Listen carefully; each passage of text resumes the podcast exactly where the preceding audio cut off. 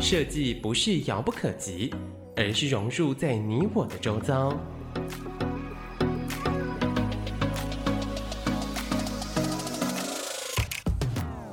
设计台湾，带您认识当代最具代表性的设计。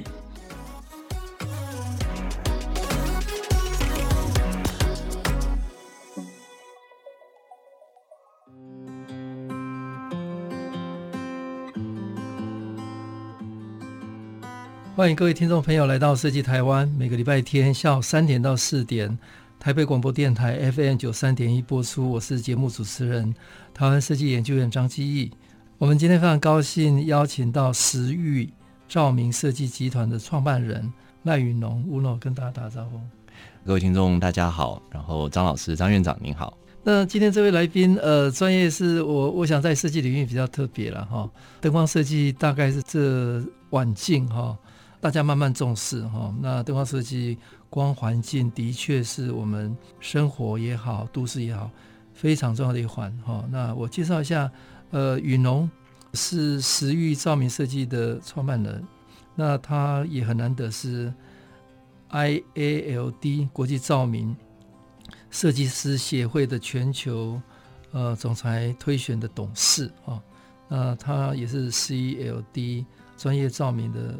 设计师哈，也是中国照明学会室内呃专委哈。那他同时也是北美哦照明协会的会员。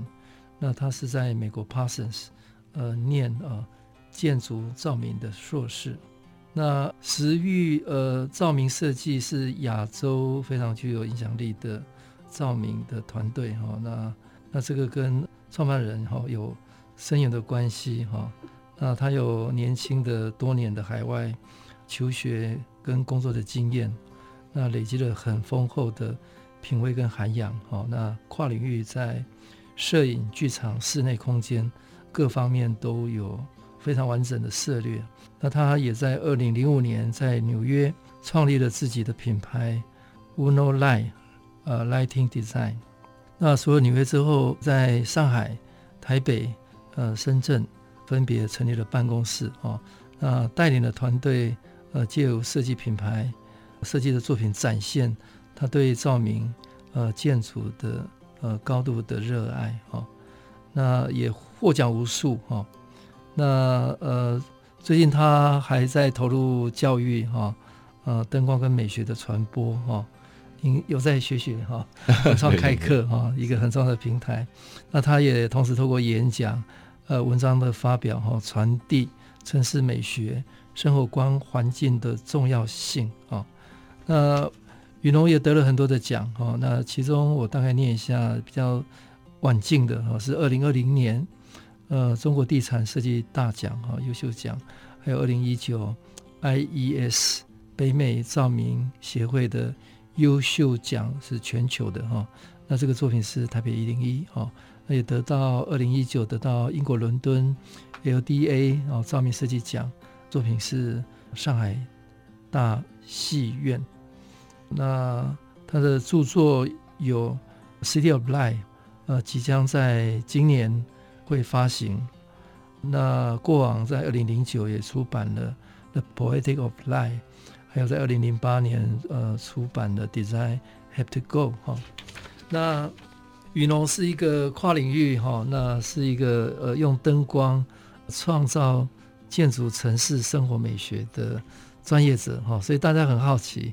呃，你的成长的过程、经验、学习的经验，有没有什么比较特别的经验影响你一辈子？有，刚才听张老师这样子娓娓的道来，帮我介绍，自己听了就是第一次这样子听了，我觉得。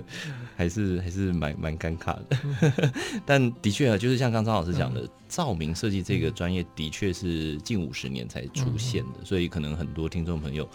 不知道说照明设计要做什么。我之前去纽约之前，我也不知道。我我其实之前是做摄影的，所以我最早是学摄影，然后我也是也是拍照的，然后甚至我大学毕业之后，我还去了那个呃杂志社做专业摄影。然后后来无意之间呢，那时候因为我一直在找我要去纽约，我就很想去纽约，所以呢，我就一直在找纽约的学校的时候呢，找到说 Parsons 它有一个建筑的这个灯光设计，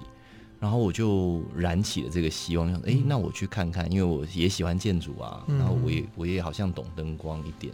然后但更重要的是我想要去纽约，所以大概我就是一直从高中就一直很梦想着要出国去念书，所以最后在哎呀，那大学是学艺术吗？大学我是北艺大，其实现在的北艺大，那时候我们叫艺术学院，我那时候是念剧场的灯光设计，剧场哇，那很特别，剧场灯光哦设计，对对对。那那那已经是很 pioneer 的，就刚好一路都是玩灯光啦。但其实那个时候我们去念北艺大，我们那时候是独立招生嘛。其实有一点点是，也不是说叛逆不不联考，是联考考不上更好的学校，所以跑去独立招生。然后那时候是只有北艺大，我们是要考术科，所以我是用我的摄影作品，对，我用我的摄影作品。然后老师说：“哎，这个人蛮特别的，那你搞不好可以做摄影。”那你从小呢是在？哪个城市？我从小都在台北长大，都在台北哦。对，然后其实很小就有兴趣对这一方面。有，其实有。我国国中就很爱画画，哦。但是国中我是念升学的学校，所以我成绩很烂，然后遭受很大的打击。但是那时候也也就是，我觉得一直到高中，高中呢是念高职，我是念大安高工，然后那时候是很好的学校。最好的其，其实我们那个年代也是、嗯、也是属于高中没有考得很好，才跑去念考高职。是最好的高职，应该那个时候还是是。我其实觉得高职也影响我蛮多的，因为第一次发现说原来念书没有这么死。嗯，因为以前我在国中的时候就是国英数学理化，反正他就一直念念念念念。可是到高中的时候，我们就念印刷，我那时候念印刷，哇，所以就真的可以去操作机器，可以玩，然后可以拍照，然后我觉得哎，其实。念书没有那么讨厌嘛？嗯、那那时候学习的兴趣学学到摄影，嗯，然后就每个礼拜天常常我们就出去拍照，嗯，然后也也就花钱买相机啊，然后玩灯光这样子，然后那个时候其实就觉得嗯，以后我可以来做摄影。高中的时候就就有这个机会。然后后来大学才去念、嗯、呃北医大，就其实一路就有一点点曲曲折折，好像。都不是像大家就是国中、高中、大学，嗯，可是我就跟我爸有一天回头，我突然嗯。想到说，啊，就我也是公立高中、国立大学啊，嗯、就是有什么不好吗？嗯、我说我帮你省了这么多学费，嗯、然后但呃，我觉得几个学校像北艺大后来也给我很大的养分，对、因为念剧场，然后也是很多东西都是实际操作，对、嗯，然后也也更加强我就是真的很想再出国去看看，嗯嗯，所以后来我就。毕业之后就开始积极的筹划，嗯，然后我还甚至先去纽约住了两个月，就是看看我喜不喜欢那个地方。然后后来但住了就是非常喜欢，我一定要再回来。然后后来就跑去申请学校，嗯、然后那时候我爸就我就跟他讲说，可不可以我跟你贷款好了？我说我跟你借钱，嗯、但是你你让我去念这样，然后我就跑去念了这个 Parsons，嗯，然后回来才开始慢慢在找自己想要做什么。嗯。后来我觉的确觉得，说实话，设计大概都有一点点共同。嗯嗯、其实我们都在创造一个空间，嗯、或是创造一个视觉美学的东西。嗯、那只是我的画笔就是灯光，嗯、所以我从以前做摄影也是在讲光，嗯、做剧场的时候其实也是用光在做画面。嗯、那现在只是刚好空间场景换了，帮、嗯、室内、帮景观、帮、嗯、建筑，嗯、但其实。可能做的事情还是回到初衷，就是我喜欢画画，嗯、然后我喜欢看漂亮的东西。嗯嗯，我也是一九九四年回到台湾。嗯嗯，哦，那那时候我们也开始做很多的空间的作品嘛。是，那我是很羡慕照明或灯光设计。对，因为你看到一一个建筑作品会搞那么久，都好几年嘛，对不对？对，那灯光的专业，它可以同时间。有好几根不同的建筑师，是是哦，或者城市城市的尺度，对，可以有很多的作品，对，所以它的那个影响的面向，应该是比单一建筑作品还要更快速、更广泛。对，我那时候就有这个好奇，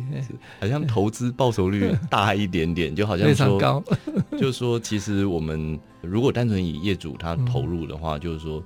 建筑。要花很久的时间去设计，很久的时间去盖，但是灯光决定了它，呃，一半的时间大家怎么看到它。所以的确，灯光我觉得是一个很需要巧思或者很需要巧力，就是不见得把整个大楼打亮就好看。但是你比如说你在取舍之间，什么地方应该亮一点，什么地方暗一点，那什么样的建筑，嗯，应该适合什么样的灯光，嗯、那最后在这个区域或在这个城市里面，嗯，呃，应该适合什么样的灯光？我觉得这个其实是一个值得探究的，它并不是真的回到好像最原先的，就那真的是五十年，就是说有量就好，嗯，对，其实现在量跟品味或是跟适合其实都有关系。那跟我们聊一下，因为我知道在台湾哈，好像还没有灯光或者呃照明设计系嘛哈。我们在设计的领域里面有平面设计，对，或者商业设计，也有工业设计、产品设计，那也有空间类的建筑设计、室内设计、景观设计。嗯，那都市计划，台湾好像还没有都市设计系，但是有都市设计课。嗯嗯嗯。那那当然还有使用者界面了哈。那灯光这个应该是现在应该在台湾有空间领域的应该有课程哦，有课程，但是还还没有到一个系嘛，还没有。那跟我们聊聊一下在 Parsons 的这个学习经验，因为我知道台湾很多专业的灯光设计的很优秀的呃设计师都是来自 Parsons 的，对，也是。刚好啦，嗯、就是因为其实现在全球的话，嗯、就是刚像张老师讲的，其实真正有这个专业科系的学校不多，对、嗯，所以欧洲好像有一两间，美国也是一两间，嗯、那亚洲这边其实都没有，嗯、所以就变成刚好所有这些毕业的，就最后还留在灯光设计这个产业的、嗯、很多是这个学校毕业的，然后在美国来讲，我觉得是两个，我记得一个是罗德岛。嗯然后一个是他，但他那个他的那个学校是比较偏科学、科技的研究，因为那在在研究 LED 这样子。那 Parsons 他是比较就是走包豪斯，他是比较在讲设计，所以他是拼在设计呃建筑学院里面。然后相对来讲的话，当然我那时候比较想要念设计，嗯，然后我比较想要去纽约，所以变成 Parsons 是唯一的选择。然后就变成是。我去面试就是看他们要不要我的问题而已。嗯、那我是很想去，然后念起来的话，我觉得，在美国念书，呃，有一个很大的要点是你要自己学，就是他不是说我来教你来第一课怎么教设计，什么是你会发现一个议题，那你要自己去想办法找到答案。这个是我在 Parsons 觉得跟在台湾求学最大不同的地方。嗯嗯嗯，非常谢谢呃赖宇龙跟大家聊。呃，他从摄影、剧场的灯光到呃从事灯光的专业哈，哦、那一路有太多的机会跟可能性哈、哦。那这个专业，我想是未来台湾非常非常重要的，也是扮演改变城市呃或者空间很重要的一个专业。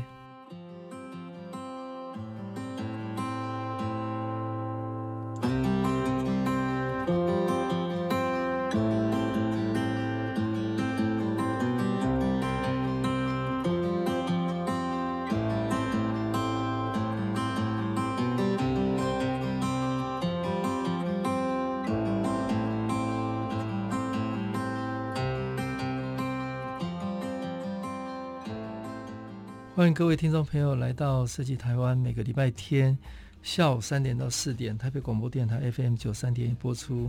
我是节目主持人，台湾设计研究院张基义。呃，今天非常高兴邀请到时域照明设计集团创办人赖宇农，跟大家聊聊照明设计这个专业哈。那宇农，跟我们聊一下你的创业的经验跟过程。那怎么样从呃纽约哈又到中国好几个城市，那台湾，那这些经验有没有一些比较辛苦的或者比较特别的阶段？哎，或者呃很不一样的的的门槛要跟大家分享。好，好，谢谢张老师。其实如果要讲辛苦的话，那就今天也大概就讲不完了。好，但没有没有后悔。我常常讲，就是创业这条路真的非常辛苦，嗯、但是到目前为止，我觉得。呃，开心的部分还是大过于辛苦的部分。嗯、我记得那个时候是有一年在纽约，然后几个朋友聚在一起在思考未来的方向啊，嗯、就是说到底要怎么办？这样就是是要回台湾还是在美国继续工作？嗯、然后我们就大家就是在聊，在想。那那天晚上我就大概蹦出一个想法，就是说可能我想要做的一件事情，就是我想我想象的那个画面，我、嗯、想象那个公司现在好像不存在，我想要创一个这样子的公司，可以去做这件事情。那那时候我们讲的是，比如说有有没有一个建筑是它呃建筑建好的时候，它从建筑室内灯光全部都一起是好的，嗯、而不是先盖建筑再来想室内、嗯、再来想灯光。嗯、所以那时候我们就哎几个人就聊聊，就聊了很有就是。大谈阔论就是雄心壮志，然后那天晚上我就自己注册了，就是 wunderlite.com，我就自己跑去注册，所以就注册完之后，我们就开始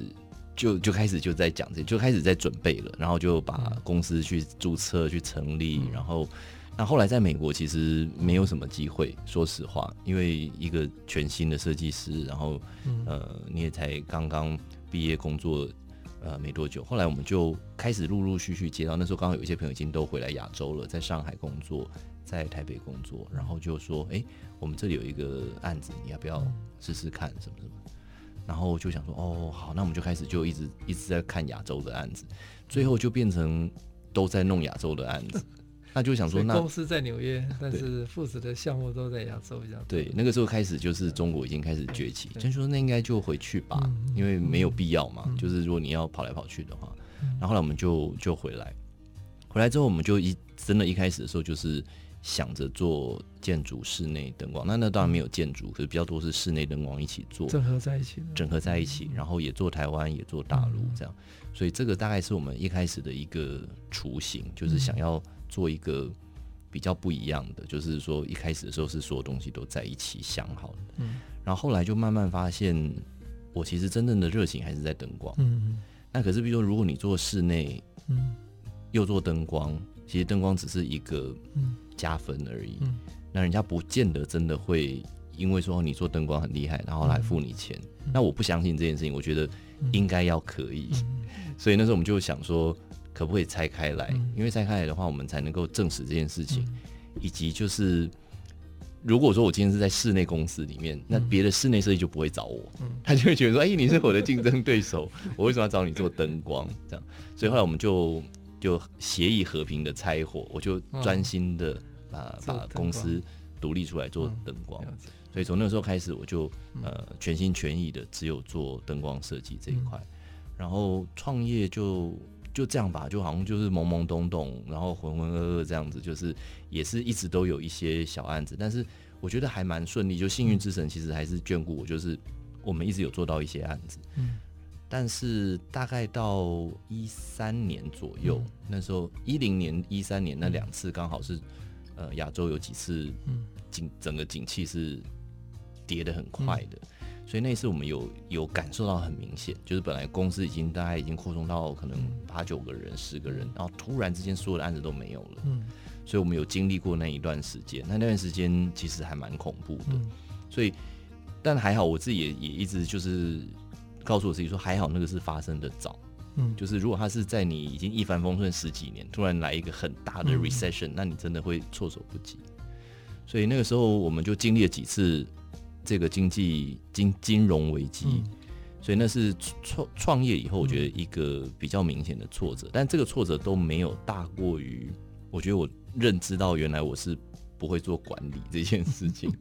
好的设计师，对，就是我们可能可以做设计，讲讲简报，做设计，跟客户沟通都很精彩，没有问题，也是一个专业。我没有想到，就是我竟然不会管公司，嗯嗯、然后。而且这个是不会管，是你不会管到，譬如说连人事啦，嗯、就是呃薪水啦，谁跟谁吵架，这些我完全是束手无策的。嗯、然后刚好在这个时候，就是也是在一个谷底，嗯、然后就遇到了一个啊以前的朋友，嗯、他以前是在做广告公司。嗯、我说：“哎，那你要不要试试看？”我本来说你先来帮我好了，这样。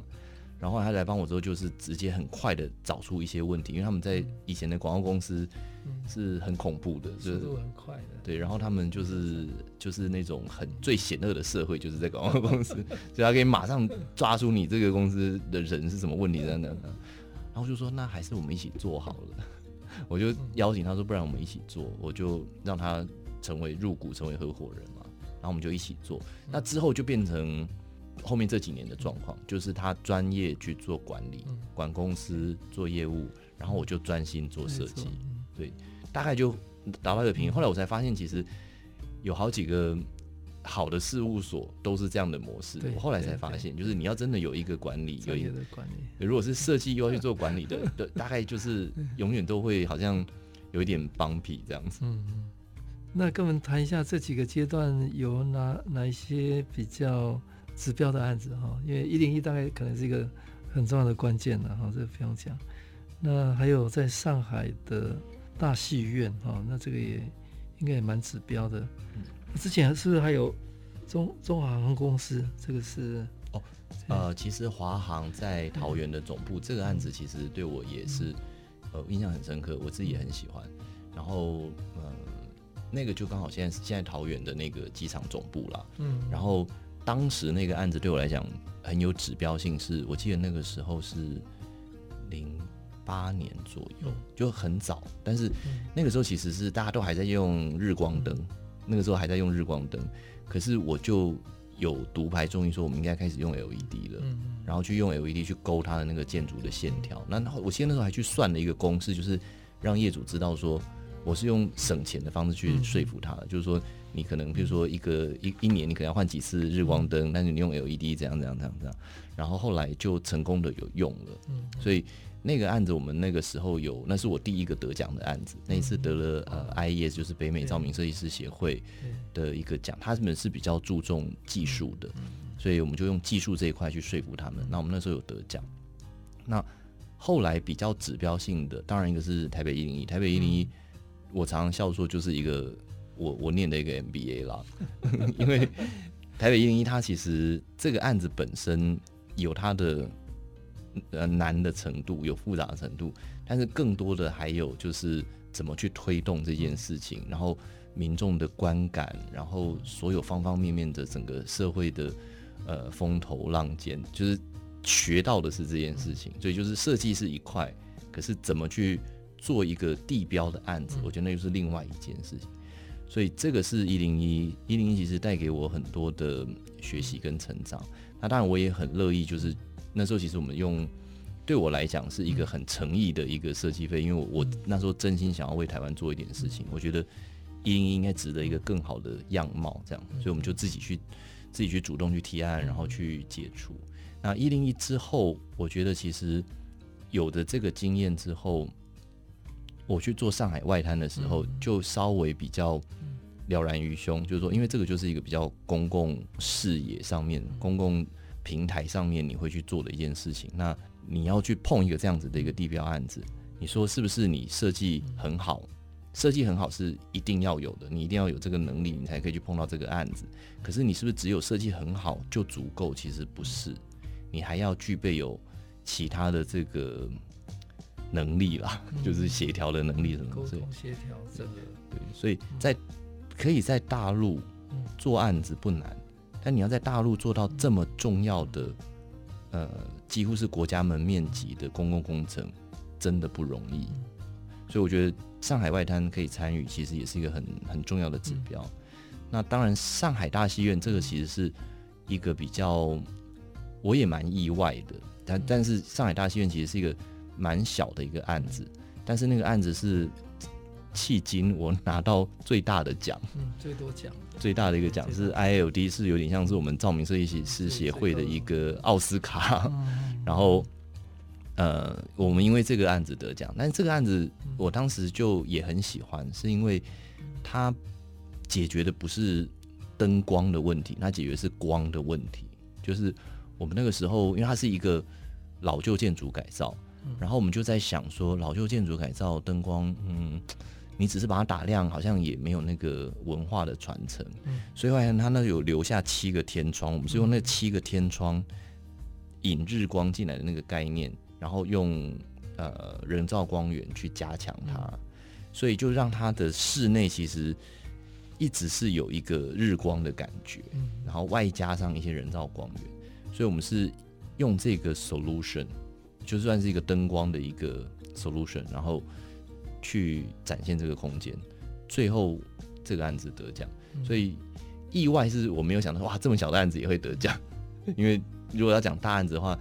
嗯，可能我们做也蛮多大案子，可是小案子得奖也后来想想也不意外，是因为它有它令人感动的地方。现在呃，你们在二零二零还有另外一个案子，在泰国曼谷。哦，嗯、是是是，嗯、是刚刚开幕的。那这个也得了二零二零年的的设计大奖。这个案子倒是得了不少的室内设计奖。嗯、对，它是曼曼谷的瑰丽，但它开的这个时间有一点有一点尴尬，刚好就是它开了之后就就呃新冠肺炎，所以就变成整个呃旅游变成受到很大的打击。但是它的设计是。我觉得这个设计灯光的部分就是恰如其分，就因为其实室内设计有很多的 statement，它有很多的东西要讲，然后它其实整个室内设计非常精彩，然后也很也很展现出整个曼谷的城市或是泰国的这种样貌，就是它是一个很很精彩的室内设计作品。然后进去之后呢，其实我觉得在那个部分灯光我就退居到比较配角，就是说去支持它。让他这件事情是很合理的发生，所以我们就是做了蛮多的装饰灯具，做了蛮多的气氛性的灯。嗯、那主要就是让它这整个空间还是有那种度假，但是有一点奢华，就是有点像泰国这种感觉啦。但是我我说灯光在这个事情上面其实并不是很很出彩的去强调出，不像一零一这样子，就是显给你看。嗯，但是。呃，有时候灯光恰如其分也是一个很重要的功能。很重要。嗯，灯光呃，除了在室内以外，建筑或者是公共空间、街道啦，一个城市呃的都很重要哦。对。那你再看台湾呃走到现在呃的对这方面专业的一些不同的改变，有没有？我觉得，我觉得台湾给我的感觉，尤其像台北或者是。台中，或是像有一些夜市哈，我觉得其实它的那个活力是有的，嗯、但是它缺乏一种共识性。嗯、所谓的共识性，就譬如说，嗯、我们去东京，你会觉得那个灯光就很统一，嗯，你就一直会觉得，哎、欸，这个光线，譬如说，甚至你到一些日系百货公司说，对，这个就很日本。譬如说，你有时候在巴黎街头，你就觉得，哎、欸，这个城市的灯光是很统一的，嗯、但是在台北，你很难找到一种统一的调性。调性。那这个其实我觉得是一个集体的一个美学共识还没有完全成型，所以变成是，其实台北有台北有一些很好的灯光设计的作品，但他们就是有点各自各自为政，就反正大家就是各做各的，然后街道这边其实没有把它全部的整合起来，所以最后它并没有形成一种集体的美学，它只是一种片片段式的，就是哎这栋楼蛮好看的，然后说哎这个角落不错。但这个公园突然一转身，哦呦，我的天哪，这个公园之类的，所以我觉得台湾现在是有一点活力很够，但是整体的这种调性我觉得不足。嗯，那这个就我想室内是最容易嘛，哈，室内一般、嗯、呃，如果富裕找室内设计师，同时一定会灯光会设计。那到建筑就看个案啊，对建筑如果比较重要的建筑也会有。对。那街道就很难了，街道一定是公部门嘛，嗯，因为公部门是呃通常会买花在买灯具，不会花在做灯光设计，所以这块未来应该还有很多灯光设计的专业可以帮忙的地方。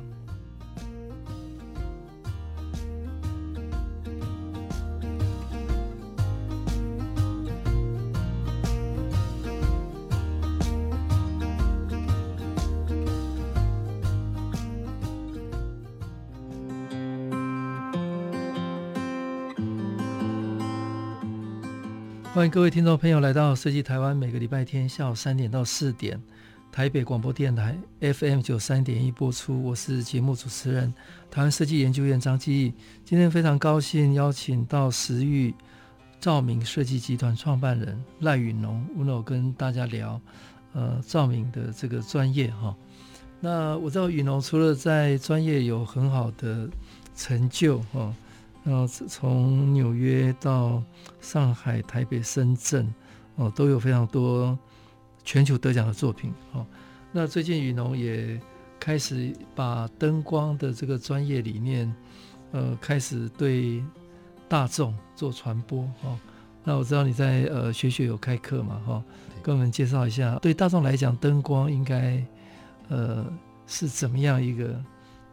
了解，能够理解哈。那再来，你也应该有新书会发表哈，《City of Light》哈，一座用光打造的城市哈。那过往你也有很多的这种比较特别的工作坊哈，那应该是说把呃照明的设计的理念带给大众，让他们可以学习哈。那我想这个种子撒下去，呃，未来应该。大家对城市的照明应该会有不一样的的可能性哈，那跟我们聊一下。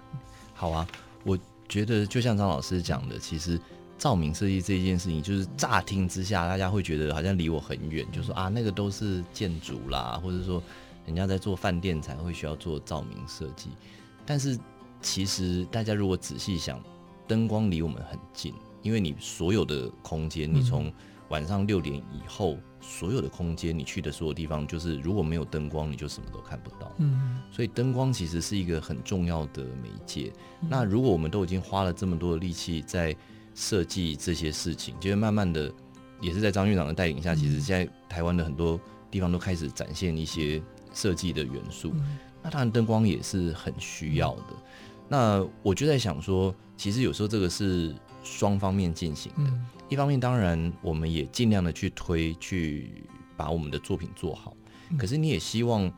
民众也要对设计有感，就是他会觉得说，有我这样看，我觉得嗯，这个灯光不好看，或是说，诶，这边灯光蛮漂亮。那你有这样的一个共识的时候，比较容易去推动，就是让人家知道说，诶，我们想要什么样的光，我们不想要什么样的光。所以。我就慢慢在想，这个东西不应该是一个曲高和寡，或是高高在上，让人觉得说反正不关我的事，我不用担心。其实跟你有关，就你家前面的路灯是白的，是黄的，那你喜不喜欢？我觉得这个是蛮重要的。那所以那个时候，其实我本来是从从出书，出书是因为我前面的五年应该就是有三分之一，将近有三分之一、四分之一的时间都在坐飞机，就是到处去飞。那我就想很多事情，我就在想说。譬如说，你纽约的建筑，因为文化，因为气候，然后最后长出来变这样子。那欧洲可能也在不同地方，你可能不同的纬度、不同的文化、不同的背景、不同的人，他们使用的方式不同，所以建筑会展现不同的样貌，所以城市就展现不同的样貌。可是，如果我们往回推，灯光发明的时候，全世界是一起的哦。嗯，就是说，你有日光灯，我也有日光灯；你有卤素灯，我也有卤素灯。可是为什么现在城市？我们熟悉的这几个城市还是长不一样，那这就表示，我觉得我认为灯光是一个很忠实呈现出这个城市居民的美学是什么，你想要什么？好，就晚上我想怎么装扮这个城市，所以那时候是我本来出书的一个很大的一个意念，就是我觉得，那我就把我现在所所见所闻，我看到的，譬如说纽约人家公园怎么打，那到日本人家怎么打，那在台湾怎么打，我就把它做一个比较。所以我就透过我的旅行的方式，想要把这些东西集结成册。那其实这个部分其实并不是一个教学而已，只是说我们就一起来看看，嗯，就是有一点像给大家看，带着大家去旅行，就用光去旅行这样。那后来呢，就学学找上我，就说，诶。有些人他可能是真的对灯光设计有兴趣，就慢慢的他可能会想说，哎，我想要把自己家弄漂亮一点啊，那我可能以前想把办公室弄漂亮一点啊，或是我甚至就是想要好好的了解到底灯光设计在干嘛。那你也不要一直就是总是在神坛上，你要下来跟大家讲说灯光设计是什么。我说，呃，好啊，其实我对事情也有兴趣，只是之前呢，就是说如果你因为要去开课，嗯你就要特别。准备一个时间出来，然后我就要准备一个 PPT，然后去就是一次去上一个课，我只能够讲给十个人、二十个人听。那他就说没有，这次不一样，我们要做一个线上的。线上课，我觉得这个是一个很疫情后的一个常态啊，就是大家也都在看 YouTube，然后大家也都在看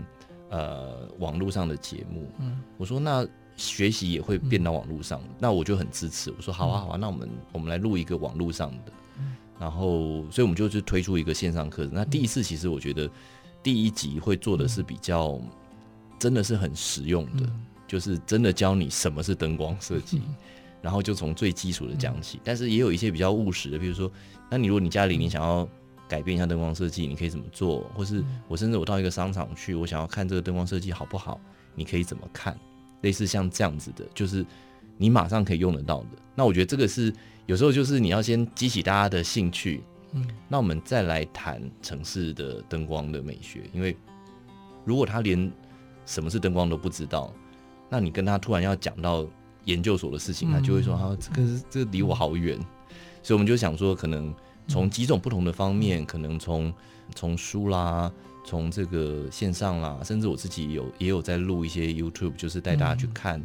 呃，不同的饭店的灯光。我觉得就是透过几种不同的媒介的方式，想要去推广，让大家知道说，其实灯光没有你想的那么远，嗯，灯光就在你的身边。那你对它可以有美学的观感，你也可以改变它，你也可以要求别人改变它，嗯。诶，你刚刚讲了像美国、日本跟台湾，嗯，你觉得以照明或者整个光环境来讲，有没有什么比较容易辨识的不同？嗯，呃，其实跟民族性真的很有大的关系。嗯，譬如说像一般美国人的家，就算是年轻人啊，嗯，其实真的都会走比较温暖的色调，嗯，比较温馨。然后其实大家都不太会用砍灯这种东西。嗯大家也比较不会用间接照明这种事情，嗯、那并不是这个技术不存在，嗯、是他们觉得这东西是比较是在办公环境的会发生的事情，所以他回到家就是很多的，就是还在桌灯立灯啊，嗯、你你墙壁的灯打开就是是原来是一个桌灯，嗯、而不是想象在台湾就是一打开就是中间的、嗯、全亮，或者是呃中间有一个那个间接照明加一个吊灯就一起亮。我们只只有一出国，觉得很大不同。嗯、到国外，晚上都变暗了。对对对对对，所有空间怎么都变暗了？但这个是真的，就是我觉得哈，就是美国毕竟，可能就是已经到另外，就是已经比较是呃发展发展的国家，所以他们就在想，就是会比较有气氛这种观念，就是觉得说，没有我回到家，我希望是休息的，我希望是柔和的啊。但是以台湾的观念的话，以前我们在做装潢的时候，嗯，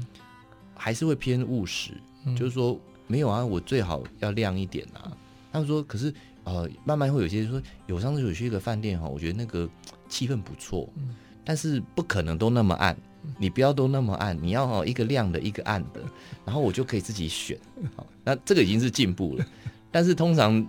他如果你你设计师两个都做给他，那我现在还是两个都会开，他就是灯会全开，他不会真的去去说，哎、欸，那我来做个气氛啊什么这样。那反倒是日本，我也有观察到，日本的话呢是他们不是因为务实的关系说一定要亮，是他们觉得亮会有安全感。哦，就是他们喜欢这东西是，比如说因为很亮，所以你看到我桌子擦的很干净，因为因为很亮，所以我的地板就是擦。就是擦的很干净，你看得到，然后这东西很白，然后所以你就觉得说很有安全感，所以那个其实是我我我在日本得到的感觉，就是他们如果有灯坏掉，他一定会马上换，因为他会觉得这个是一种门面，就是好像让你看到灯泡坏掉是很害羞的事情，这样，那就是马上换，然后就是什么东西都要很亮，然后就是让你看到什么东西都很干净，然后一有条不紊这样子，所以就灯光这件事情很有趣，因为。就像我讲的，你有的我也有，嗯，但是为什么他们不用？这是一个选择，嗯。那对一般民众来讲，呃，他有什么样方式去，呃，除了上你的课程以外，还没有其他的方式可以了解这个专业？嗯，哦，比方说灯具的选择啦、色温啦、光环境啦这些，嗯，呃，专业它有什么方式？可以呃，可以接触了解。其实现在呃，有越来越多的，因为照明设计师越来越多。然后就像我刚刚讲的，其实现在台湾有一些也越来越多好的照明设计的作品，嗯，案例都有，案例都有。那我觉得我常常在演讲的时候会提醒大家，就是打开你的好奇心，然后你就观察的时候，你就会发现，就像以前我们上次有在也是在学学，我们有办了一个叫国际照明侦探团，然后照明侦探团。一办完之后呢，最大的一个回响就是所有的人，他回去就开始观察灯光。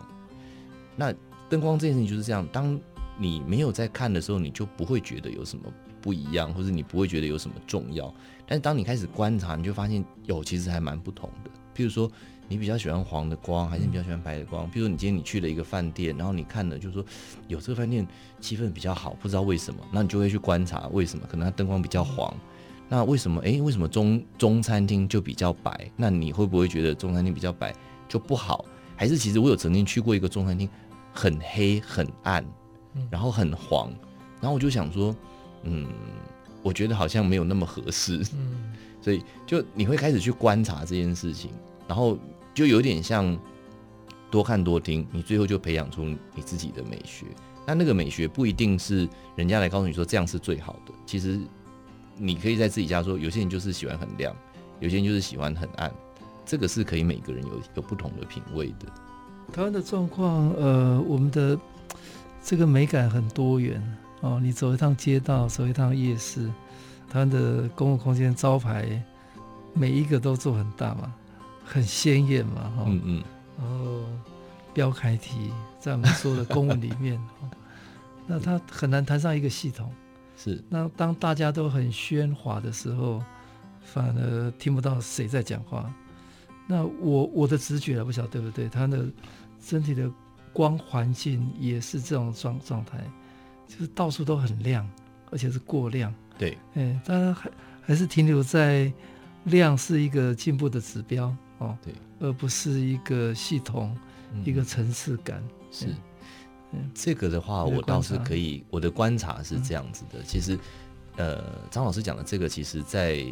大陆的城市尤其很明显，因为大陆有刚好前一阵子就是十几年来，就是有吹了一个很大的一个量化潮，所以很多的城市就会有一个所谓叫做千城一面，就是其实每一间每一个城市，你某一些角度拍起来几乎一模一样，然后因为建的楼差不多，然后最后灯光也差不多，然后而且都是五花十色的。所以就是像张老师讲，就是当大家都在吵的时候，你就反而看不到重点。那反倒关回来台湾的时候，我觉得台湾的问题倒不是说，呃，有哪些灯光特别的花俏，反而是说它的整个和谐性，就是你找不到它有一个主要的一个灯光的一个论述。譬如说，可能像我刚刚讲的，呃，几栋楼其实都有做，然后但是。做好了之后，其实这几栋楼又互相没有什么关联。嗯，然后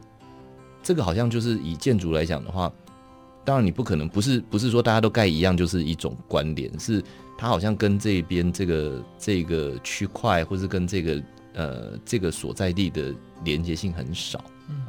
那我为什么会这样讲？其实就是如果我回去看美国，或者是就是不管是纽约、芝加哥或者是东京。它不是，它到晚上不是每一个区都亮的。嗯，譬如说像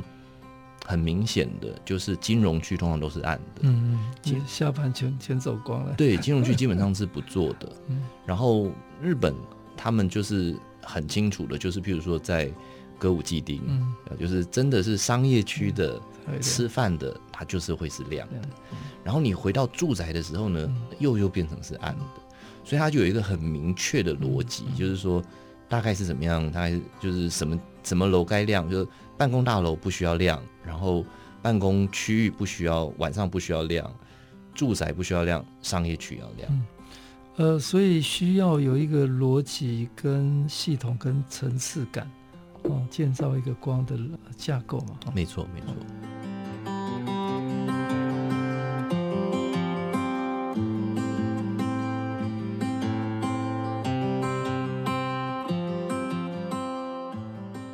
欢迎各位听众朋友来到设计台湾，每个礼拜天下午三点到四点，台北广播电台 FM 九三点一播出。我是节目主持人，台湾设计研究员张基义。今天非常高兴邀请到时域照明设计集团创办人赖宇农，跟大家谈呃照明设计这个专业哈。那呃我知道宇农的事业在两岸啊都很忙哈。那我刚刚跟跟他聊天哦，他说过过去这一年哦，光隔离哈，嗯嗯，两地嘛，一次要两个礼拜，他就花了两 两个月的时间。去年有两个月不见了。哎，那这个在非常大的挑战状况下，呃，怎么样进行他的一个专业哈？那我想，COVID-19 之后，呃，当然全球的很多产业生态可能有受到很大的冲击，也有一些改变哦。那我刚才也听说，呃，雨农也决定在线上，呃，嗯、开始呃分享他的专业课程嘛哈。那应该还有一些新的机会哈。那你在这方面有没有什么计划？对，呃，我想。就是会是一个新常态啦，嗯、因为我们所有纽约的朋友，嗯、包含像几个建筑师事务所 KPF，、嗯、他们已经在家办公一年了，嗯、到现在还没有恢复哦。嗯、那就算这次的 COVID-19 结束之后，嗯、我们也难保，就是说还会有什么新的这种大流行的病、嗯、病在跑出来嘛？所以我有一点点就是也算是 认命，就是说可能以后就是有。包含像旅行的方式，嗯、包含像以前可能没有办法像以前这样子，真的是说走就走，嗯、马上飞，然后什么，可能一定会改变很多。嗯、那有几件事情一定是不会变的，就是说，呃，可能大家会更依赖网络线上的东西，所以我觉得线上课程或是透过线上的直播，呃，或透过线上的影音，这个是我们一直在做的，就是我们还是一方面也可以整理出我们过去的一些作品，嗯、然后我想要。介绍这些作品给大家，然后透过影音的方式去宣传一些呃理念啊，或者是设计的一些东西，这个我觉得会是未来的一个重点。那另外一个就是品牌化的部分，其实我们也希望可以稍微发挥一点影响力，就是让一般的民众，譬如说他不是真的要。说啊，我要花钱请你来做灯光设计，嗯、可是搞不好，因为我们可能透过联名的方式跟别人生产了一个什么样的家具或是灯具，他可以直接带回家，那就可以改变他的呃生活的一个气氛。所以我觉得可能透过这几种方式，透过书也好，然后透过呃比较务实的产品也好，慢慢让大家去接受到，或者是说接触到灯光的。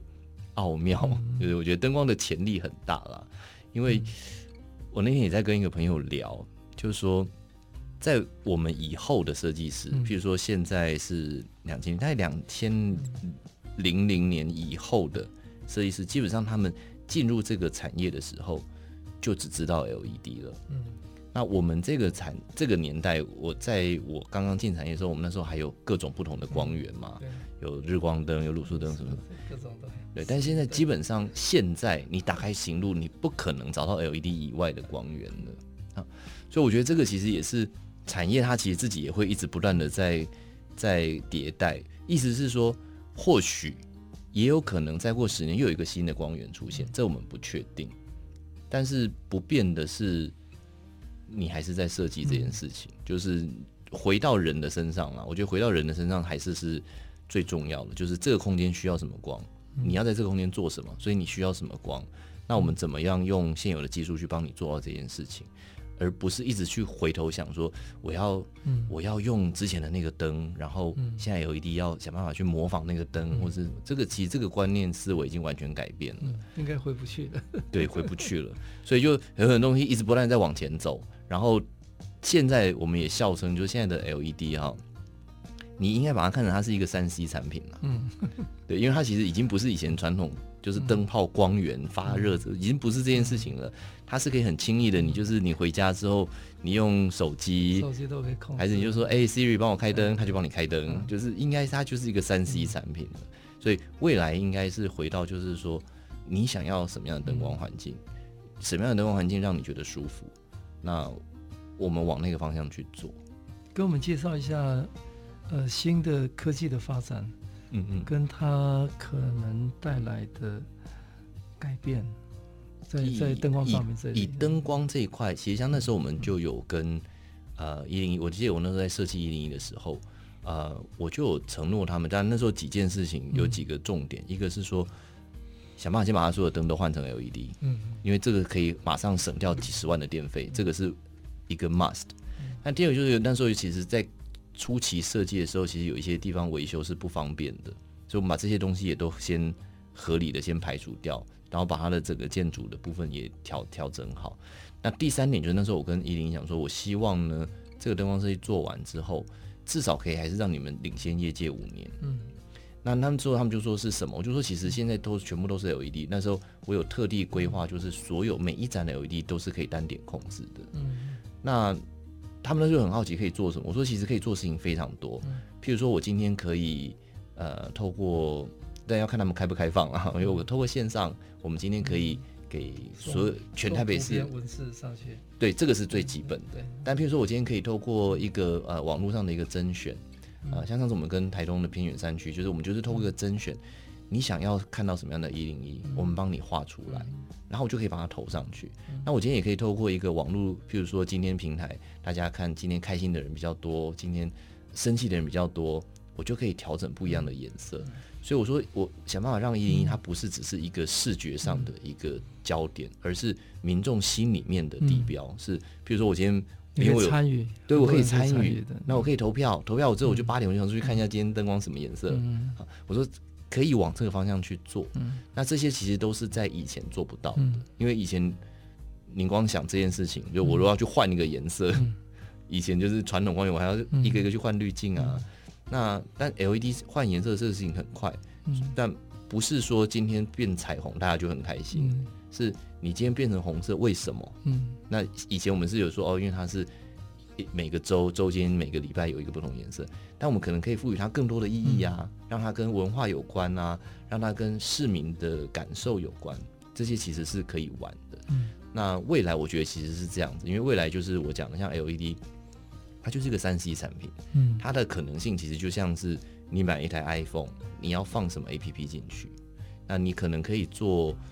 智能控制，比如说我今天呃温度比较高，然后整个灯光的色温就稍微偏低一点，就让人觉得比较凉快。那可能今天刚好呃气温下降，我就稍微变暖一点。就是这个其实是都是可以未来可以去做的，所以我们就会慢慢的发现说，哎，好不好？你可以整个城市的面貌是有一点不同的，然后它可能是跟人，可能是跟天气，可能是跟今天的什么什么有关这样子。像呃灯光的专业里面，呃我们大概也常听到，呃大前辈哈、哦，呃就是周练老师哈，是、哦、是，他也他的作品有像自由女神像是。哦，那他晚近也常回台湾，对。啊尤其关心台湾这个专业的发展。是。啊，他以前也常在，我记得他工研院也开课嘛，是，是，是就是对大众的嘛哈，哦、对，那我在想。我们灯光这个专业也在台湾开始发展一阵子，还有未来哈，年轻人如果要学这一方面，你觉得需要具备有哪些条件特质？哦，那以及这个专业未来，呃，在台湾或者在亚洲发展的可能性？我觉得它的潜力真的非常大。嗯嗯、然后也有很多设计师，他们在来我们上班之前，他们其实不知道灯光设计这个专业。嗯、那进来之后才发现，就是说。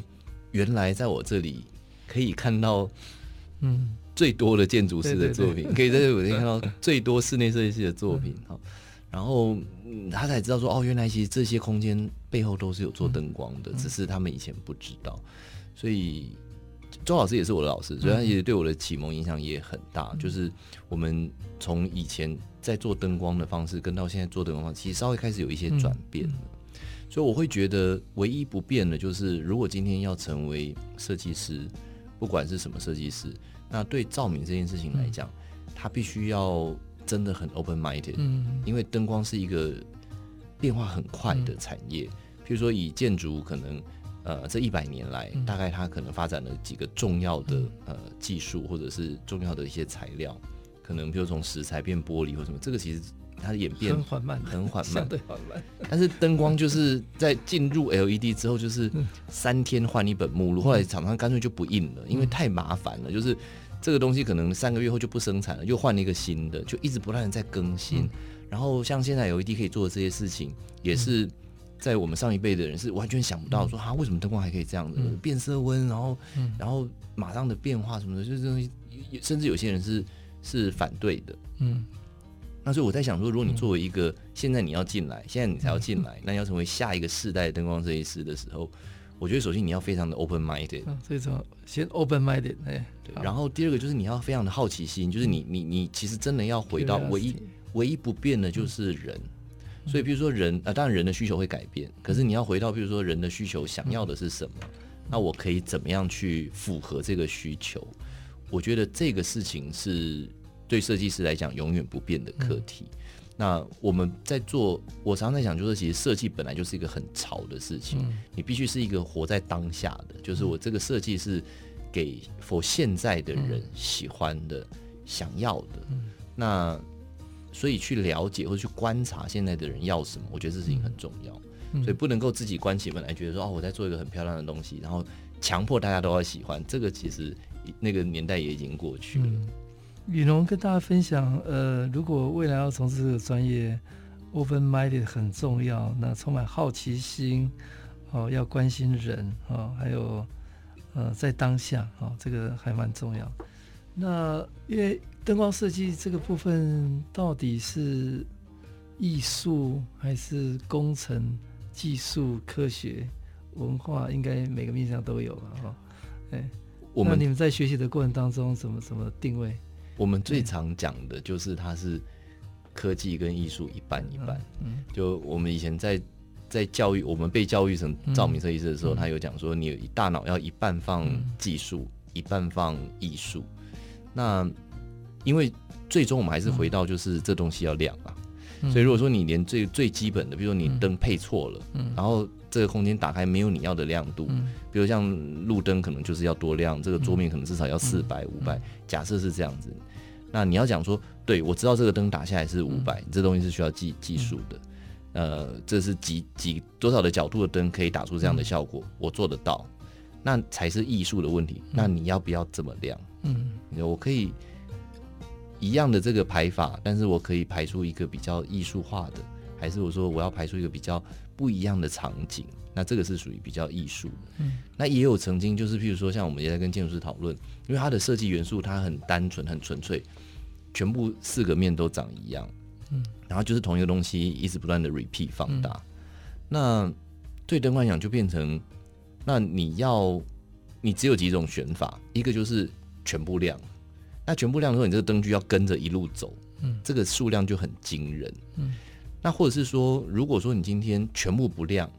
那这个事情就是又是另外一个事情，那就是全部不亮大概也不行。所以，那你要亮什么，就变成是你的艺术的问题了。就你要怎么去说服你的建筑师说，好，那我们决定要这样子亮，我们可能就是说这个只亮这个角落，但是你的。你的后面的 concept 是什么？你的 motivation 是什么？为什么我只亮这个角落，然后他也要可以接受？嗯，所以这就变成是你的艺术的涵养的问题。所以就是在过去的那个 mindset 是，我要亮当然可以全部亮，可是就是如果今天全部亮，假设它有呃两万片瓦，那就是两万片灯，那这个就是就是一个造价在那里。所以大概是这样，就是一半一半，你要有一半想的技术，但一半你要随时让艺术进来帮你操控。嗯。好，谢谢。呃，时域照明设计集团创办人赖宇农跟大家分享灯光设计这个专业，一半艺术，一半科学。是的，哦，那它的应用的领域真的很广，从呃室内的空间到建筑，到城市，到整体大环境。那这个技术发展太快了，永远保持 open-minded，充满好奇心，关心人。活在当当下。谢谢张院长。